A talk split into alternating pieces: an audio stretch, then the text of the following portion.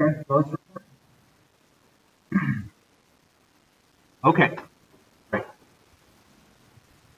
is week five of the class. Let's start with a word of prayer. Our Father, we thank you that you have uh, again gathered your people together this Lord's Day to bring you praise. We thank you that it is good for us to give you praise. That not only is it our duty, but it is our delight. So we thank you, Lord. Thank you for the gospel preached. Thank you for the hope that we have in Jesus Christ. We thank you for the Sunday school hour, the opportunity that it is for us to uh, think together, to encourage one another, and to uh, delight in what you have uh, revealed to us. We pray that you'd bless this uh, this class and the other classes meeting here. Fill us with hope and with joy. We pray these things in Jesus' name. Amen. Um, so if you have the handout, um, I've passed, they're over there. If you have them, I think we still have a few more left. I've started the recording. Yep. I think that's working.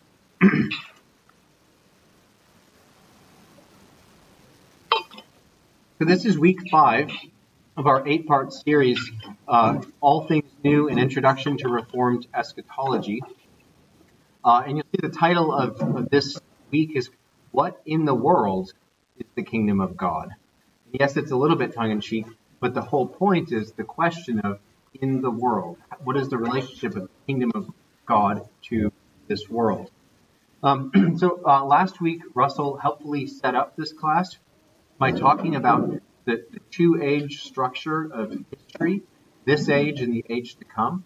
He was talking of showing this pattern over and over to, to try to help us get a, a grasp on the fact that eschatology is not just dealing with the last little bit right before Jesus returns, but that all of Scripture, all of history is eschatological in the sense that everything is leading up to this consummation, what God is going to do uh, in Jesus Christ. So Russell set this up by talking about this age and the age to come, and he was talking about uh, this this time period, this this come this age to come with righteousness and peace. So we're going to be thinking about that because when we're looking at scripture, when we're, we're going to try to uh, look at the different titles that are used, the different descriptors for this time period. Because throughout the, uh, the, Old Testament, especially, there are all sorts of uh, titles and words that are used to describe this promised blessing that we're all waiting for, right? Uh, this the age to come is what Russell was talking about. But there also are other scriptures that talk about this time of peace and righteousness flourishing. Uh, the new heavens and new earth is a theme that runs throughout the Old Testament. We'll read a few passages relating to that. The kingdom of God is a New Testament phrase, uh, and then Matthew uses kingdom of heaven. But this this concept didn't come out of left field. About the kingdom of God, where righteousness dwells and justice is uh, enacted, right? That when Christ came preaching the kingdom of God, there was already an established framework for thought. They said, oh, here he is bringing the kingdom of God.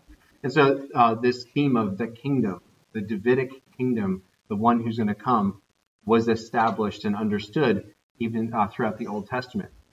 So what I wanted to do is just read a few uh, passages from the Old Testament where it's describing this time, this this sought after time of peace and righteousness, that we can begin to see the, the breadth of this. There are so many passages that talk about this, um, but we're going to begin to start, before we start talking about the nature of this kingdom, and we're going to be looking at what are these promises? How is it described in Isaiah? so here are a few examples I have from Isaiah.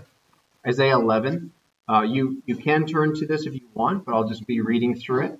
Uh, so this is Isaiah 11, 1 through 12. Listen for some of the themes, some of the description, what's going on here, what's the picture that's painted. Isaiah 11, There shall come forth a shoot from the stump of Jesse, and a branch from his roots shall bear fruit. And the Spirit of the Lord shall rest upon him, the Spirit of wisdom and understanding, the Spirit of counsel and might, the Spirit of knowledge and the fear of the Lord and his delight shall be in the fear of the Lord. He shall not judge by what his eyes see, or decide disputes by what his ears hear, but with righteousness he shall judge the poor. and decide with equity for the meek of the earth. And he shall strike the earth with the rod of his mouth, and with the breath of his lips he shall kill the wicked. Righteousness shall be the belt of his waist, and faithfulness the belt of his loins. The wolf shall dwell with the lamb, and the leopard shall lie down with the young goat, and the calf and the lion, and the fattened calf together, and a little child shall lead them. The cow and the bear shall graze, their young ones shall lie down together, and the lion shall eat straw like the ox. The nursing child shall play over the hole of the cobra, and the weaned child shall put his hand on the adder's den. They shall not hurt or destroy in all my holy mountain, for the earth shall be full of the knowledge of the Lord, as the waters cover the sea. In that day, the root of Jesse, who shall stand as a signal for the peoples, of him shall the nations inquire, and his resting place shall be glorious. In that day, the Lord will extend his hand for a second time to recover the remnant that remains of his people from Assyria, from Egypt, from Pathros, from Cush, from Elam, from Shinar, from Hamath, and from the coastlands of the sea. He will raise a signal to the nations, and will assemble the banished of Israel, and gather the dispersed of Judah from the four corners of the earth. So have you, have you picked up a lot of those images? There's a lot going on there, but there are a lot of similar uh, passages in the Old Testament that talk about this, um, this righteousness, the wolf, this this predation picture, the wolf lying with the lamb, right? Um, the nursing child playing with cobras, because there's no hurting, there's no uh, they shall not hurt or destroy, for the earth shall be full of the knowledge of the Lord. Um, and then there's this gathering that all those, this branch, our Lord Jesus Christ, is gathering uh, his people together from the four corners of the earth. So this is a strong picture that uh, is over and over throughout the Old Testament. Here's another one, very, very similar. Isaiah 65, starting in 17. Listen for similar theme, similar description. For behold, I create new heavens and a new earth, and the former things shall not be remembered or come into mind. But be glad and rejoice forever in that which I create. For behold, I create Jerusalem to be a joy, and her people to be a gladness. I will rejoice in Jerusalem and be glad in my people. No more shall be heard in it the sound of weeping and the cry of distress. No more shall there be in it an infant who lives but a few days, or an old man who does not fill out his days. For the young man shall die a hundred years old, and the sinner a hundred years old shall be accursed. They shall build houses and inhabit them. They shall plant vineyards and eat their fruit. They shall not build and another inhabit they shall not plant and another eat. For like the days of a tree shall the days of my people be, and my chosen shall long enjoy the work of their hands. They shall not labor in vain, or bear children for calamity. For they shall be the offspring of the blessed of the Lord, and their descendants with them. Before they call, I will answer. While they are yet speaking, I will hear. The wolf and the lamb shall graze together the lion shall eat straw like the ox, and dust shall be the serpent's food. They shall not hurt or destroy in all my holy mountain, says the Lord. Lots of very similar imagery, right? So, what a sweet picture. What a glorious picture, right? This is this is the hope. This is the restoration of all things. The age to come that we're hoping for, new creation, new heavens, new earth. There's this picture. So remember, um, there are many other places. We remember when when Zechariah uh, was prophesying, right? Um, when uh, John was born, John the Baptist was born, and Zechariah prophesies, and he has this long prophet, uh, prophecy. Remember how it starts? He's talking about this kingdom, this Davidic kingdom, right? He says, Blessed be the Lord God of Israel, for he has visited and redeemed his people, and has raised up a horn of salvation for us in the house of his servant David, as he spoke by the mouth of his holy prophets from of old, that we should be saved from our enemies and from the hand of all who hate us. So Zechariah knew that there was a Davidic promise, that there's going to be a son of David who comes to save us from our enemies. There's going to be a kingdom that's going to be established. And you remember where was this this promise made in the Old Testament? When was this promise? Where was this promise given to David?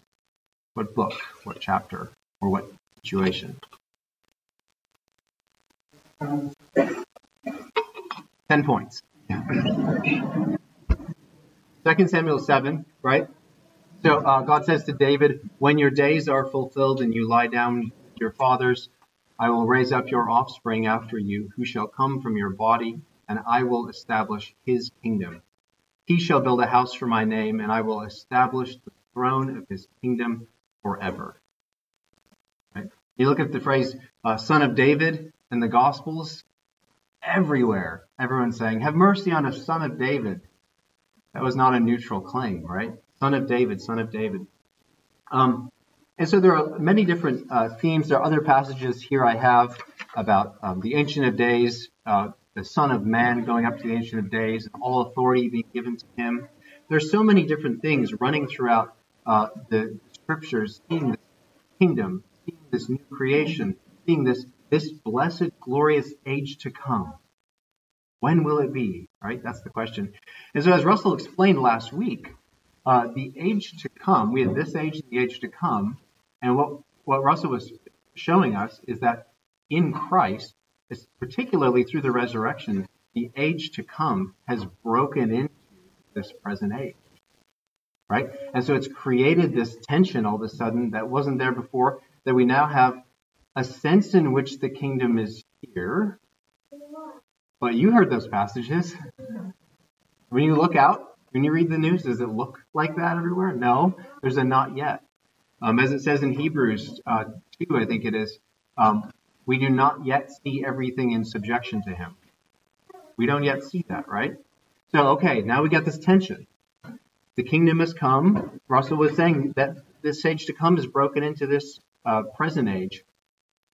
Um, so, listen to this Christ, when he came, he preached the gospel of the kingdom of God right? He preached that the kingdom of God had arrived.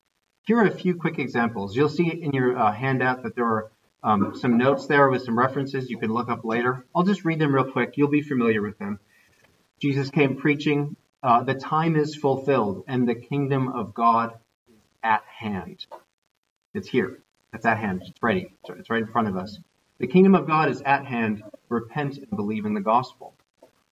Um, if you have a pen, uh, Matthew 12, this reference, scratch that out and write 12, 22 through 29. I want to add a few verses to either side of what I have listed there for you. So listen to this, because this is now the nature of this kingdom of God. When Christ came preaching the kingdom of God, now we're going to see this discussion about a rival kingdom. Who would have the rival kingdom? Someone. Who would have the rival kingdom that Christ is bringing his kingdom to compete with Satan, right? Okay. So listen to the way this is described, this, this rivalry. Matthew 12, starting in verse 22. Then a demon oppressed man who was blind and mute was brought to him, Jesus, and he healed him, so that the man spoke and saw. And all the people were amazed and said, Can this be the son of David? Right? But when the Pharisees heard it, they said, It is only by Beelzebub, the prince of demons, that this man casts out demons. Knowing their thoughts, he said to them, Every kingdom divided against itself is laid waste, and no city or house divided against itself will stand. If Satan casts out Satan, he is divided against himself. How then will his kingdom stand? And if I cast out demons by Beelzebub, by whom do your sons cast them out? Therefore, they will be your judges. Now, here's the real key. Listen to this. Jesus says to them, But if it is by the Spirit of God that I, it, if it is by the Spirit of God that I cast out demons, then the kingdom of God has come upon you. Or how can someone enter a strong man's house and plunder his goods unless he first binds the strong man? Then indeed he may plunder his house. Catch that? rivalry, right? These two kingdoms, and Christ is saying, I'm casting out demons. Clearly this isn't by the power of Satan. That's going to fall. But if, if what I'm doing is from the Spirit of God, then know this I am the Son of David. The kingdom of God has come upon you. And then he describes it this way He says, if there's a strong man and someone's going to break in and plunder him, rob him, right? You can't just do that by going in and slipping a few things away. You have to break the door down, tie the guy up, and then you can plunder his goods. That's how Jesus characterizes his ministry, that he's tying up Satan, restraining his uh, power against him, and Jesus is casting out, showing his authority, right? This is the way that Jesus sets up his, his description of how the kingdom functions in his ministry. He also uh, taught his disciples to preach the same message. In Luke 9, he said, uh, it says, He called the twelve together and gave them power and authority over all demons and to cure diseases. And he sent them out to proclaim the kingdom of God and to heal. In Acts, this is what they preached the kingdom of God. Philip preached the kingdom of God, and they believed. Then you remember Paul. Where did Paul end his ministry? Where was he? On the beach? Feet kicked up? In Rome? What was he doing in Rome? In prison, right? Exactly. So he's he's uh, under house arrest. Paul's there. Listen to this description, what he was doing, how he was spending his time there. When they had appointed a day for him, they came to him at his lodging in great numbers. From morning till evening he expounded to them testifying to the kingdom of God and trying to convince them about Jesus, both from the law of Moses and from the prophets. That was his message, right? He was explaining from Moses and the prophets, Jesus, and the kingdom of God. This is the message, kingdom of the gospel. Um, so as we mentioned, though, Hebrews 2, we don't yet see everything in subjection to him, right? It's not fully here. We know that this this concept that the the fact that the age to come is broken in doesn't mean so that's it.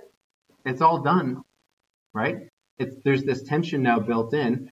And we, we know also that in 1 Corinthians 15, remember that resurrection chapter we referred to? 1 Corinthians 15, it says it's talking about after the resurrection, this time to come, and it says, flesh and blood cannot inherit the kingdom of God. So it's talking about this this this final after the resurrection. It's described this time as the kingdom of God. Not yet. See? So it's at hand, it's present. Christ brought the kingdom, but there's this after the resurrection inheriting of the kingdom. So there's an already not yet tension built here. So this is uh, sort of standard uh, Reformation or Reformed theologian thinking. This is the way people think. Um, this is pretty clear in the scriptures. I think it's pretty easy to, to show this from the scriptures. So our question today is um, this age to come, um, this kingdom of God, this new creation, this glorious time. What do Reformed folks understand or expect about the kingdom of God, this overlap in this age? as I put it, what in the world is the kingdom of God? How does that work out? What does that look like?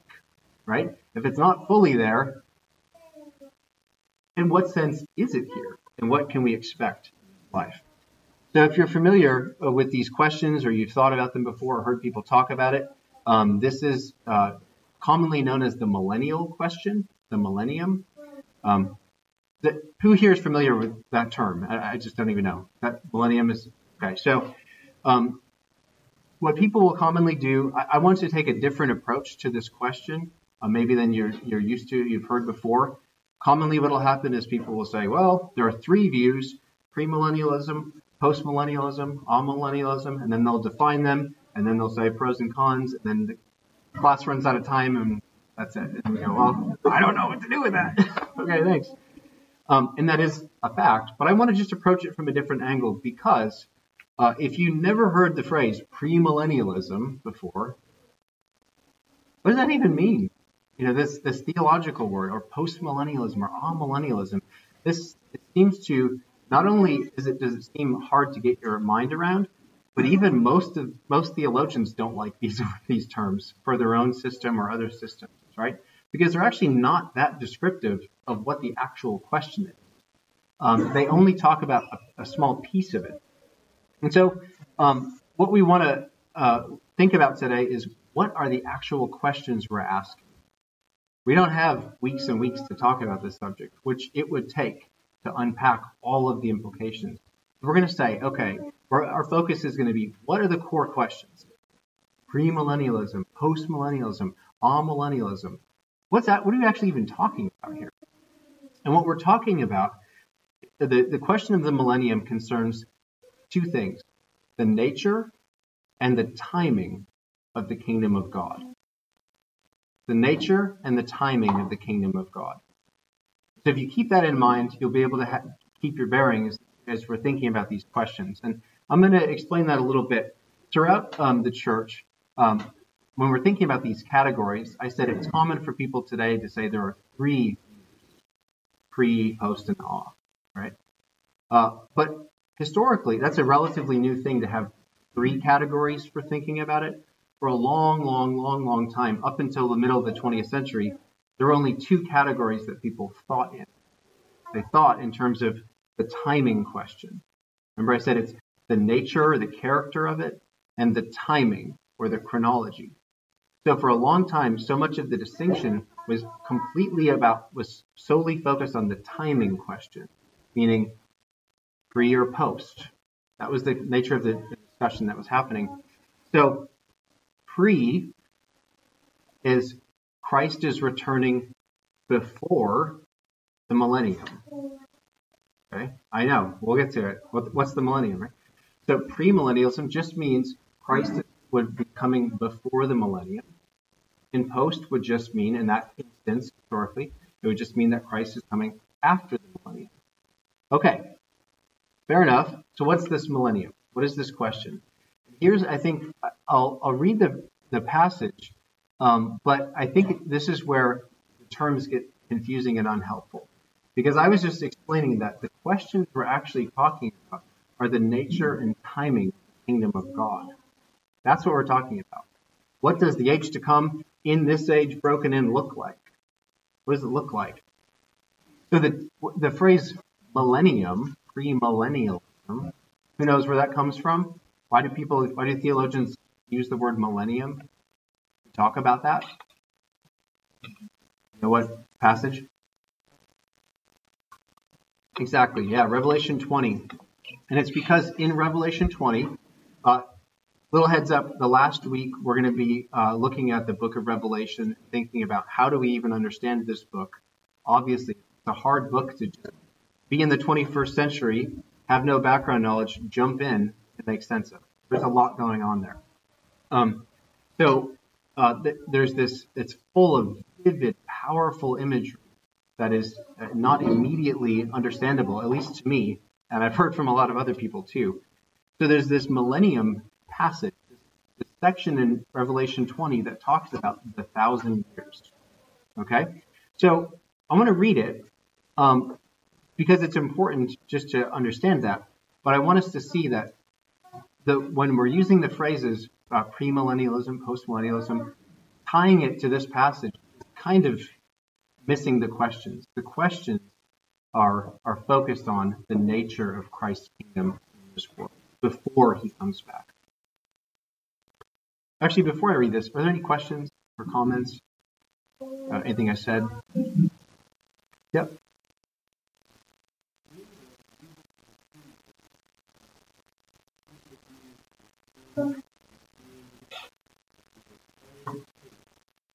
Yeah,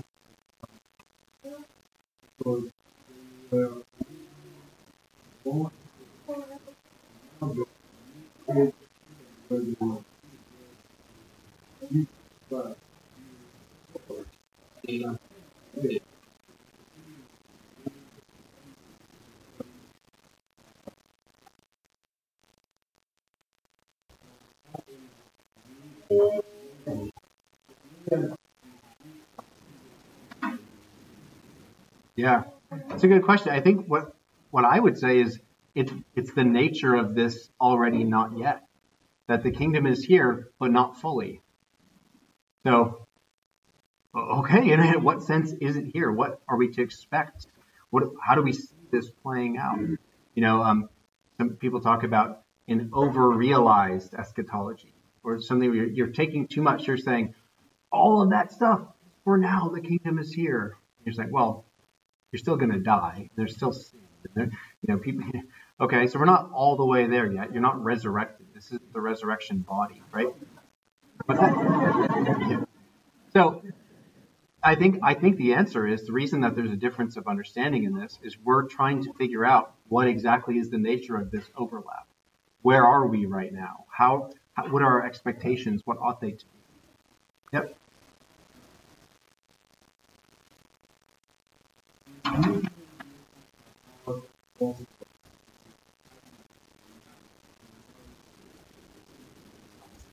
Mm-hmm.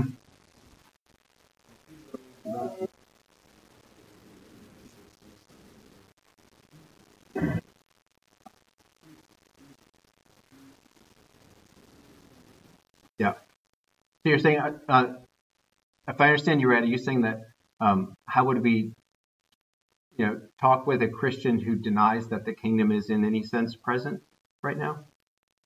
Um, I think the easiest thing is to, you know, with joy say, brother, look at this, and then show in scriptures how Christ is seated at the right hand of the Father. He is ruling, he is reigning.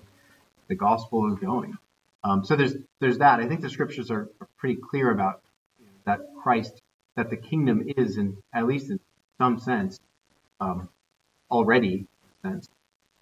Um, so, okay, let me just read this passage real quick uh, from Revelation 20. Just listen to this this imagery that John, this vision you know, you remember, think about Ezekiel, right? The wheels and the wings and the eyes. Okay, we're John is seeing a vision, right? So here's the vision. So it's important that you pay attention to the visuals. Picture this. Try to understand what the picture is saying. Okay. So John writes this.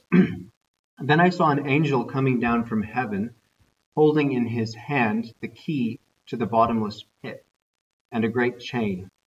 And he seized the dragon, that ancient serpent, who is the devil and Satan, and bound him for a thousand years, and threw him into the pit, and shut it, and sealed it over him, so that he might not deceive the nations any longer, until the thousand years were ended.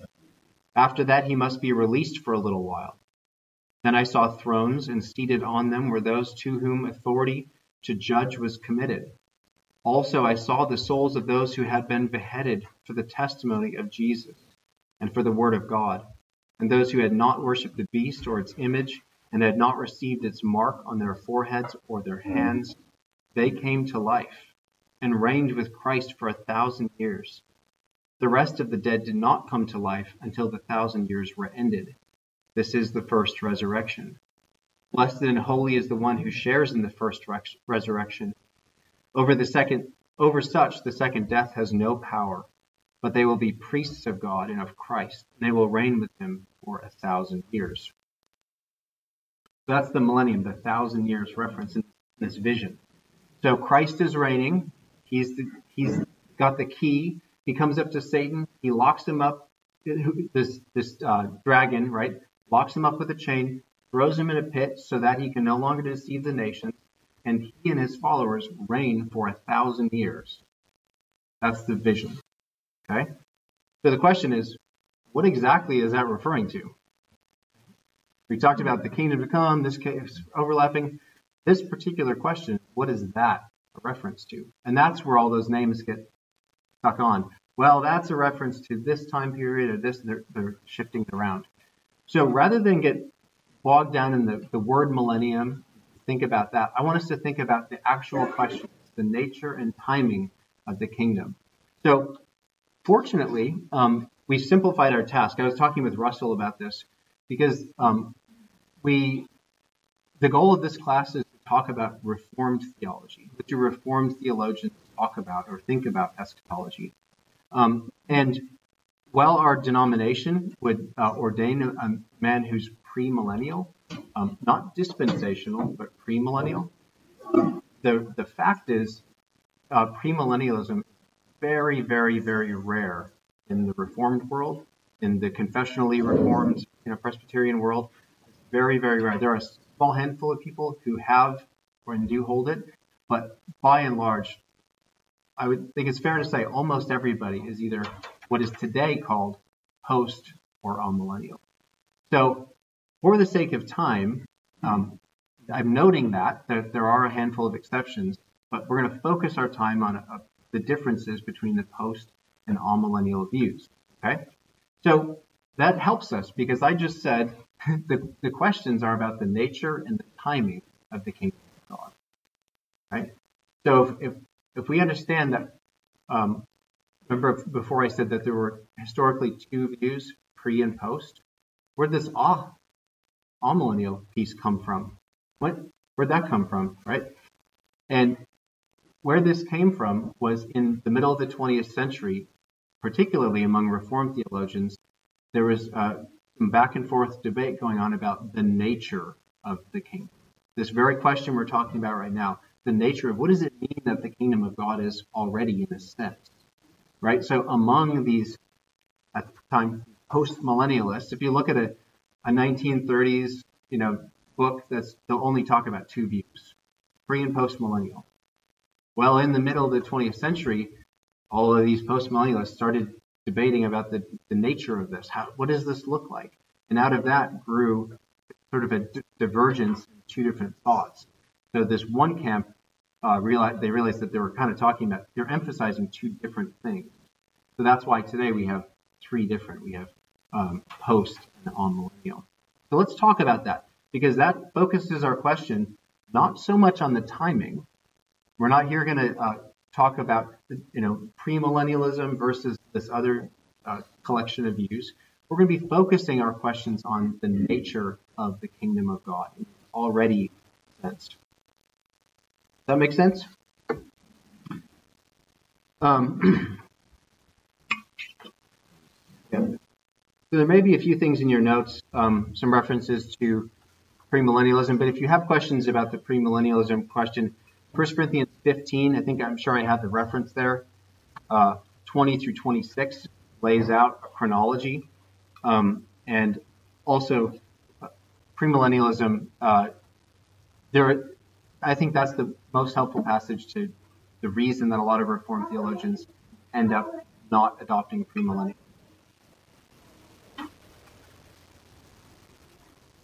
Okay, so let's think about this. So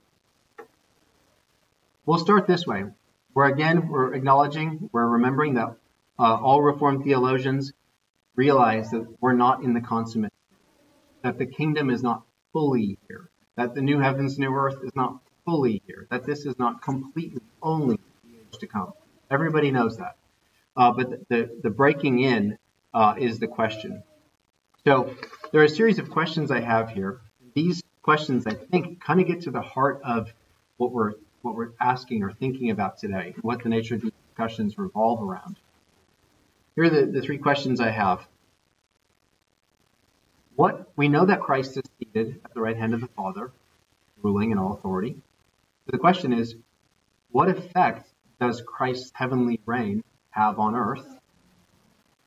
Second question, what do we pray for when we're right now in that time period praying, Thy kingdom come? What, what specifically are we asking for?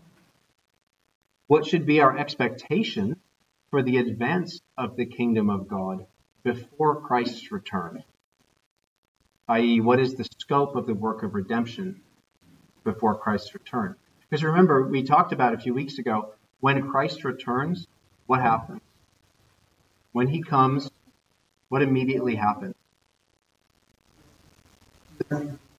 Yeah, well, right, the resurrection and the, the judgment, right? The new heavens, new earth, right? So when when Christ comes back, there's this cataclysmic shift on this unfolding of all these things, right? So, um, so the question then is, what should be our expect, expectations about the advance of the kingdom before that? what, what's going to happen to, say, the Great Commission? You know, is it going to be successful? Is it going to, you know, what's the, what's going to happen with that before Christ comes? That's really the fundamental question. That's really the fundamental uh, kind of dividing point in the Reformed world thinking about the nature of the kingdom here. Um, so, what I want to do with this, um, you can imagine, can imagine that there are so many scriptures to look at. And so, what I what I want to do with this instead is I want to give, I want to describe two these two contrasting visions, right? These two ways of thinking about it, or um, these emphases um, that that represent sort of the, the opposite ends of the spectrum in this discussion. So I'm not quoting any particular theologian. I'm not saying I'm not secretly referring to one person and some other person. Sort of giving this. I'm saying this is what the Reformed people say, and we're identifying that there are kind of two uh, um, ways of emphasizing truths here, or there are two emphases that are uh, at polar opposite ends. So I'm going to paint those two polar opposite ends not so that you can find which one of those goes in each bucket, which theologian fits this one and which theologian fits that one. In reality, a lot of people find themselves saying amen to a lot of what's said in both of them. Um, so that's where I think it gets confusing to, to, think about it that way. So what I want to do is I want to um, uh, paint these two pictures, describe these two visions, and you'll hear that I have uh, many a, a lot of the language I got from this is referring to scriptural concepts or scriptural phrases to try to get at that because I can't give you a list of hundreds of verses or something. So the other thing to remember with this is the fundamental question is about between Christ's resurrection and when he comes back. So the whole question is big picture. Right? You remember the first week we talked about the, the sort of danger of newspaper exegesis. You remember that? Where where a lot of people have gone astray in whichever direction is they're looking at the thing right in front of them and they're saying, well, clearly this is it. Or clearly Christ is going to be here tomorrow because look at all this, right? So that there's a danger in looking just at what's right in front of you. But that's not the question, right? When you're when you're going on a journey, it's never a straight line. We all know that there are ups and downs. We just heard a sermon preached about the ups and downs, right? Um, so the, that's not the question. Will you experience ups or downs? The question is between the resurrection and the second coming, what ought a Christian to expect? Okay? Okay, so here the, here's the first vision. Again, this is not anyone in particular. It's sort of a, a hodgepodge of different thoughts to try to present a, a polar end of the thought. The first vision goes like this Christ reigns in heaven and over his church. Uh, life on this earth is fundamentally, meaning fundamentally at core, essentially one of wilderness wandering. And suffering is an essential mark, meaning it must be there. Suffering is an essential mark of the Christian life and we should not expect good to overshadow evil before Christ returns. We have no way of knowing how far the gospel will affect change in the world before Christ comes. Um, this is because Satan's work will always remain strong alongside the growth of the kingdom of Christ. Parallel track thing. And so the church's work is to preach the gospel of salvation to lost sinners because it's unwise to stake one's hopes in this present life. Christ's temporary restraint of Satan will be relinquished at the end of human history, and this will usher in uh, suffering for the church right before Christ comes.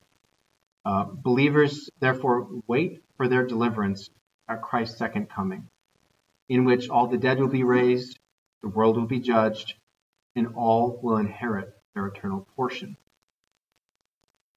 Kind of a lot. Not a lot, but I'm trying to paint a picture. So if you missed tidbits, that's okay.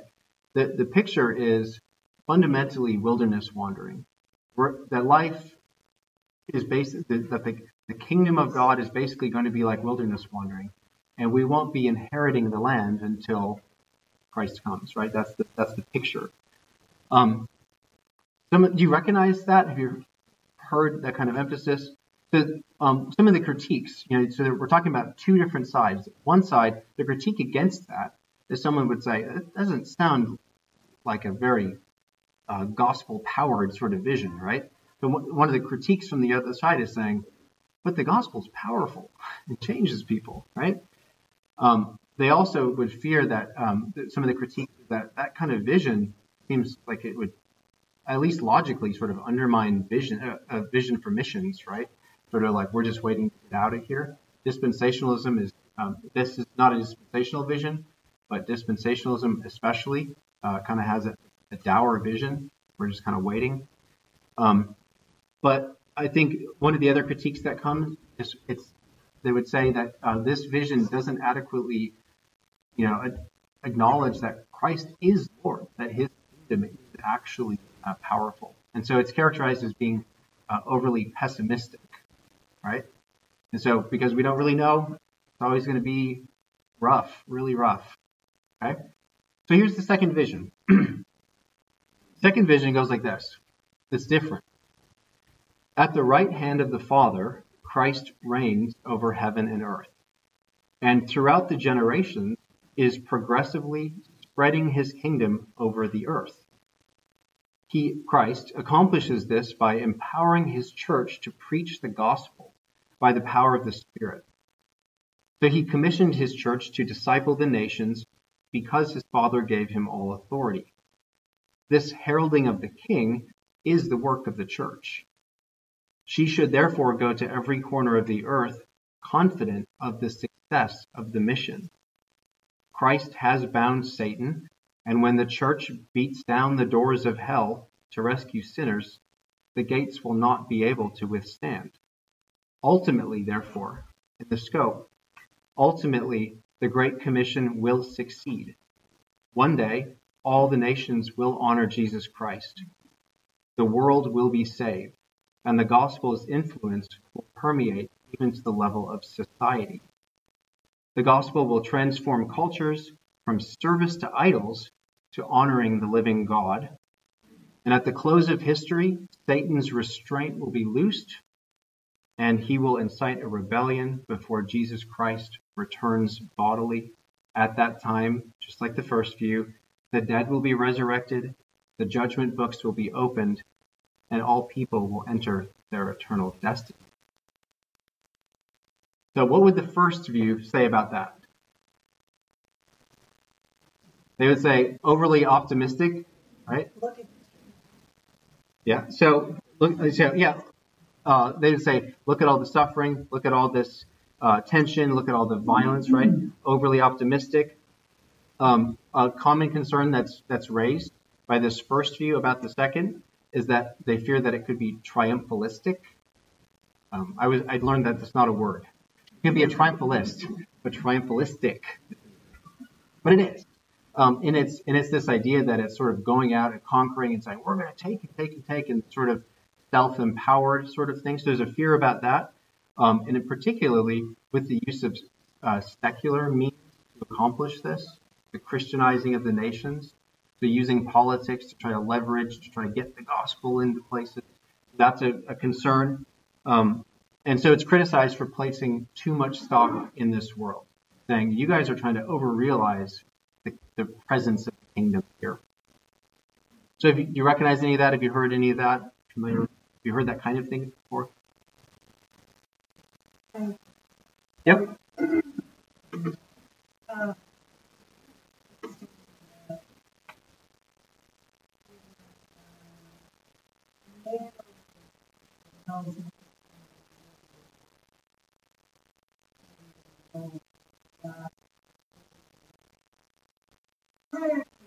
Sure. Yep.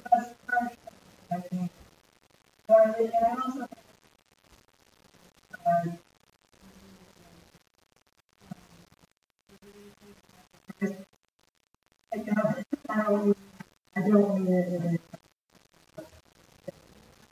it about um, and also her like like a very narrow about it, and look at like American go back and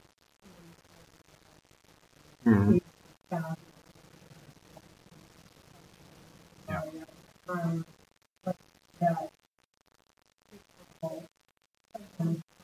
Um, Um, Sure. Because what we're, what we're. Um, but then. having conversations like that, like, "Yeah, that's good. I don't Sure. very, very less. Um, I don't know if I can in a, a narrow way, a narrow way. Sections within, Yeah. You know, so, Yeah, um, yeah, I, I think you're right that um, so it's hard because remember how I, how I said amillennial and post millennial. That particular distinction didn't exist until the 1960s or whatever it was, the middle of 20th century. Okay, so um, Okay. Um, so whatever the particular, I mean, it might be that time, but before that, it was just you know, kind of this pre and post thought. So it's tricky when we're thinking, okay, well, if John Calvin was in here, what side was he on? Well, he, he lived before that distinction was made. So what we have to do is not that we can't get information, but we can't just look under his systematic theology and then he can say, I'm this one, right? We have to go, okay, so that's why I think it's helpful to think about the nature of the actual question. What did Calvin say about his prospect of uh, the gospel before Christ comes? Those kinds of questions. okay.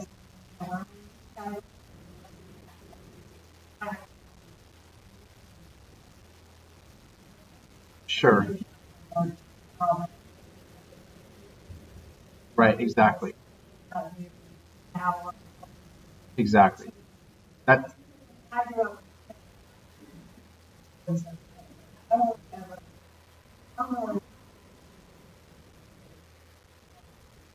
Yeah. Yeah. And so what's interesting about it too is so just to I forgot to answer. Yes, I think postmillennialism was kind of a mainstream thought for a long time into the 19th century. Um, and currently, like say in the OP, um, just to take one example, in the Reformed world, amillennialism definitely has the majority position right now. Uh, postmillennialism after that, I have no idea what the percentage is, um, but premillennialism is pretty rare, I would say. Um, but what's interesting about it is you're right that it's anachronistic to kind of take these categories and then try to put them back on people. We can learn things, but can't just immediately assume uh, that that the that they had the same categories, right? If, if I you know I would be interested to hear to, for me to read these two visions, and Calvin might be like, yeah, I know. So all that is what I believe. okay, then help me out. Yep.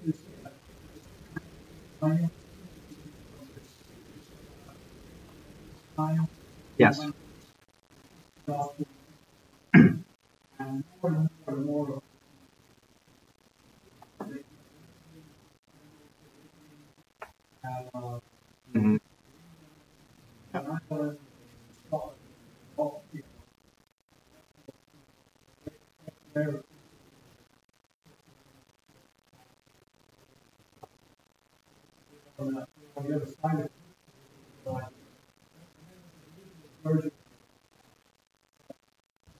Mhm.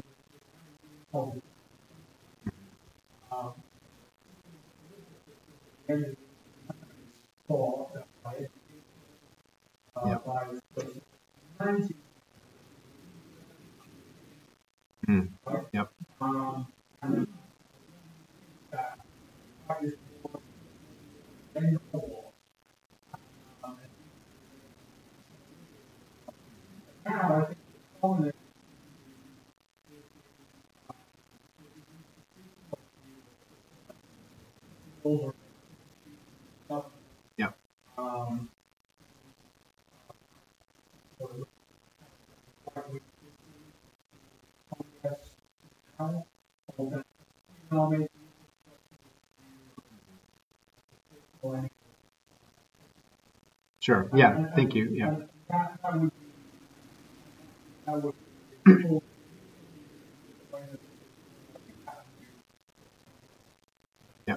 Yeah, thank you for that clarification. Yeah, it's hard. I mean, it's interesting. Even looking, I was reading this this thesis about the Puritans' interpretation of the New Heavens, New Earth prophecy.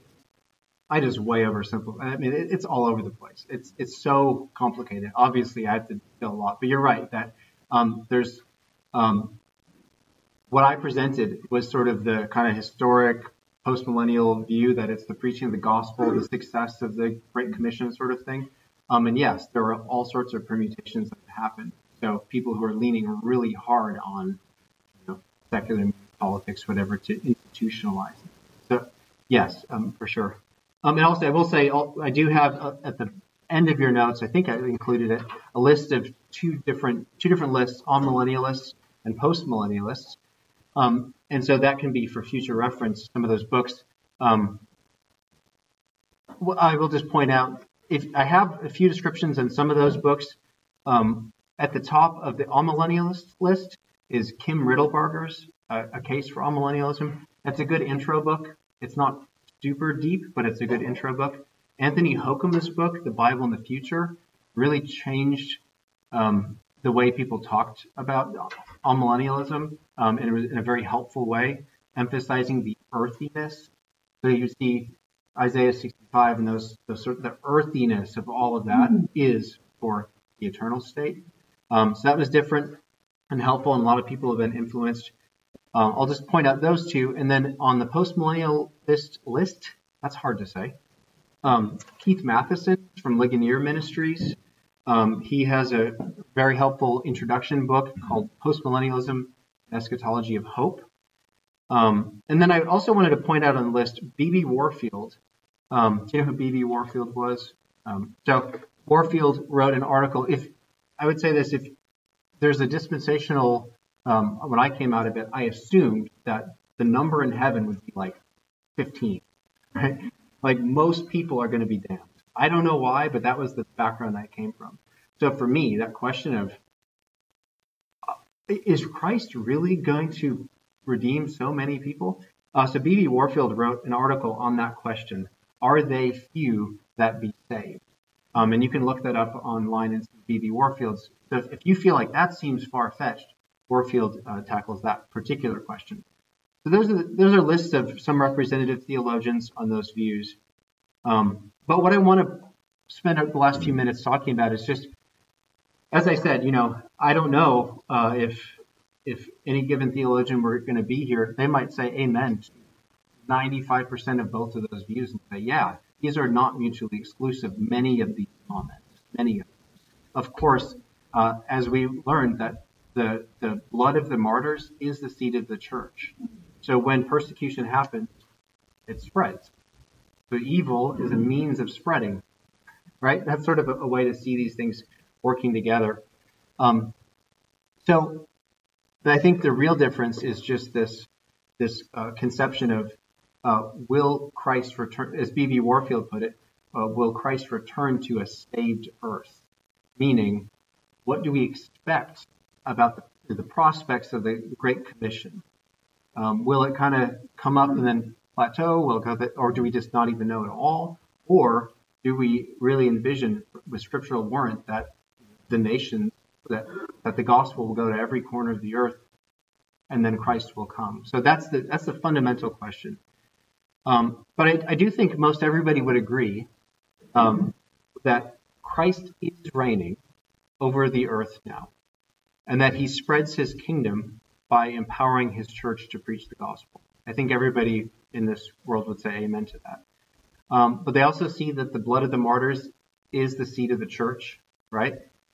And they also, I think, would agree that uh, although our ultimate hope, of course, is for Christ to restore all things in eternity, I think they all would say, well, where the gospel takes root, it actually has a palpable impact. Like the gospel does good.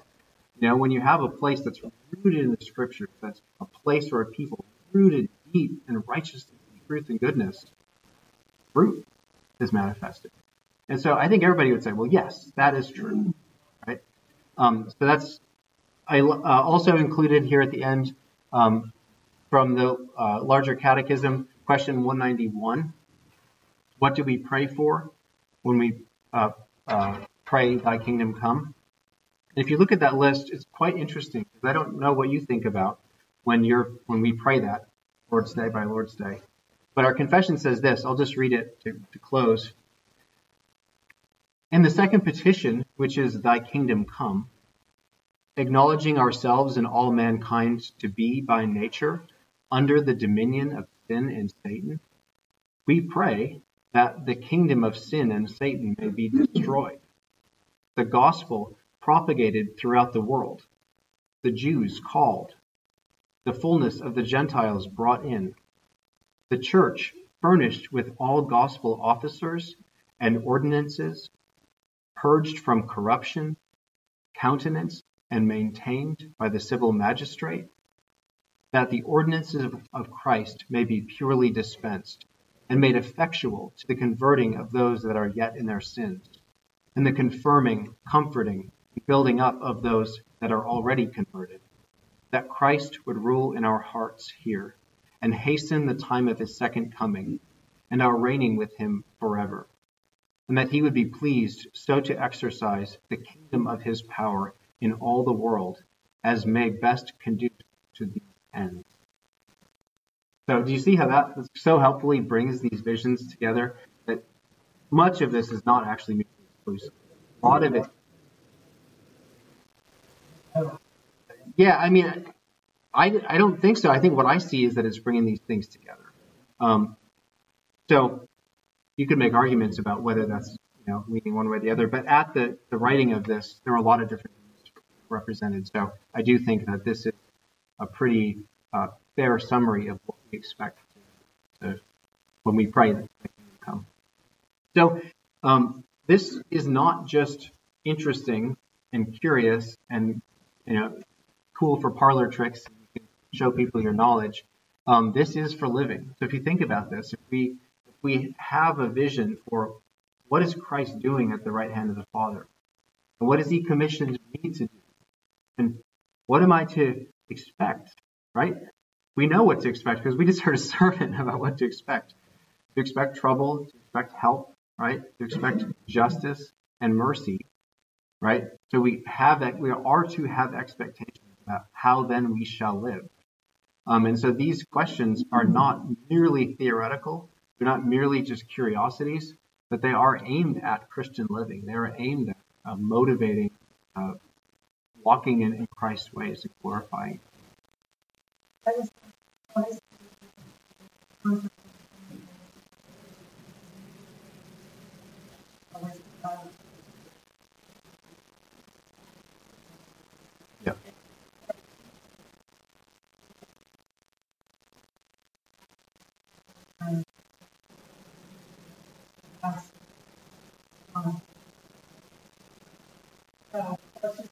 get and like, uh, almost on Yep. and then us.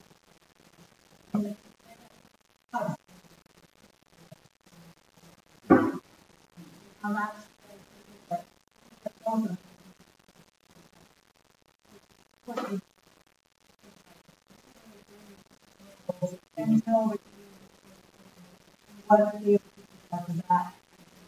So, after that, Yeah. what- what-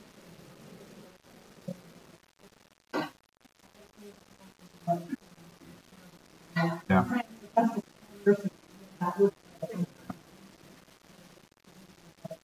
Yeah. Yeah. One more comment, then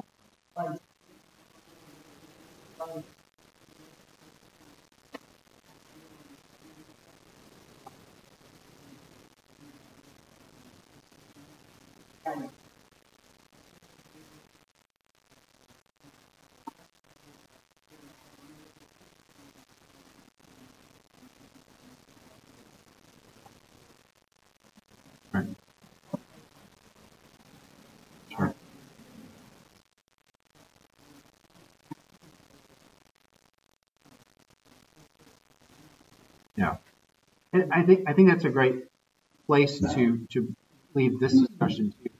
I will say, even in the just to emphasize, it is not a good hermeneutic to go read the newspaper to see what to believe about the future. it's not a good hermeneutic. It has failed over and over and over.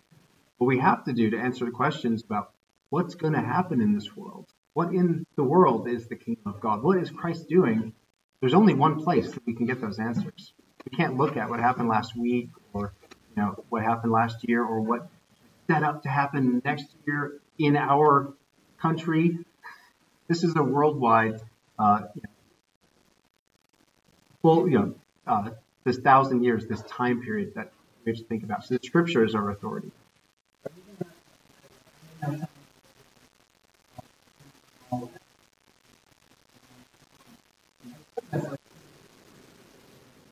Yeah, no is the answer. Just because this series is focused on Reformed eschatology, dispensationalism is not Reformed, and premillennialism, the version that that can work with a reform, a confessionally reformed vision, is so rare that we don't have enough time to say how these folks slice that. okay, Russell had something.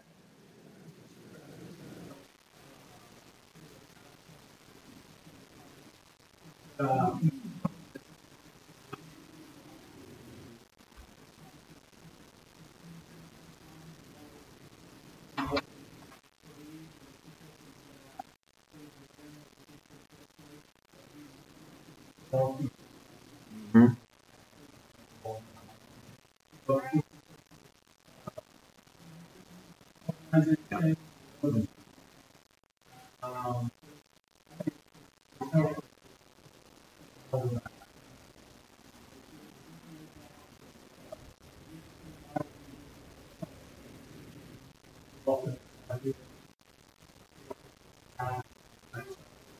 yeah, yeah, exactly. Thank you. The, the modern missions movement was a post-millennial vision.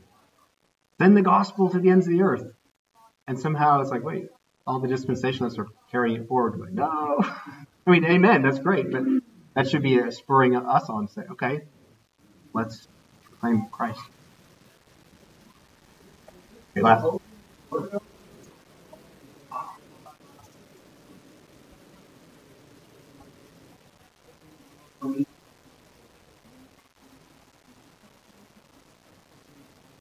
Mm-hmm.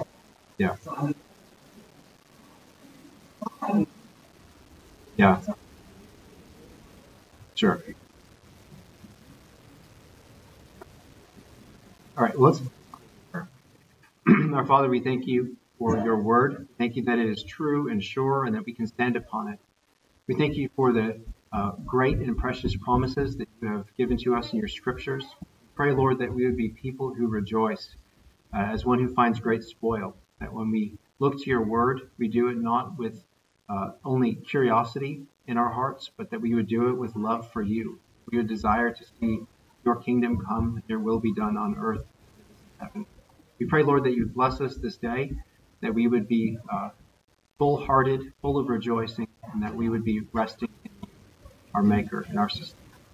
Thank you for these things. Pray them in the name of our Lord Jesus. Amen.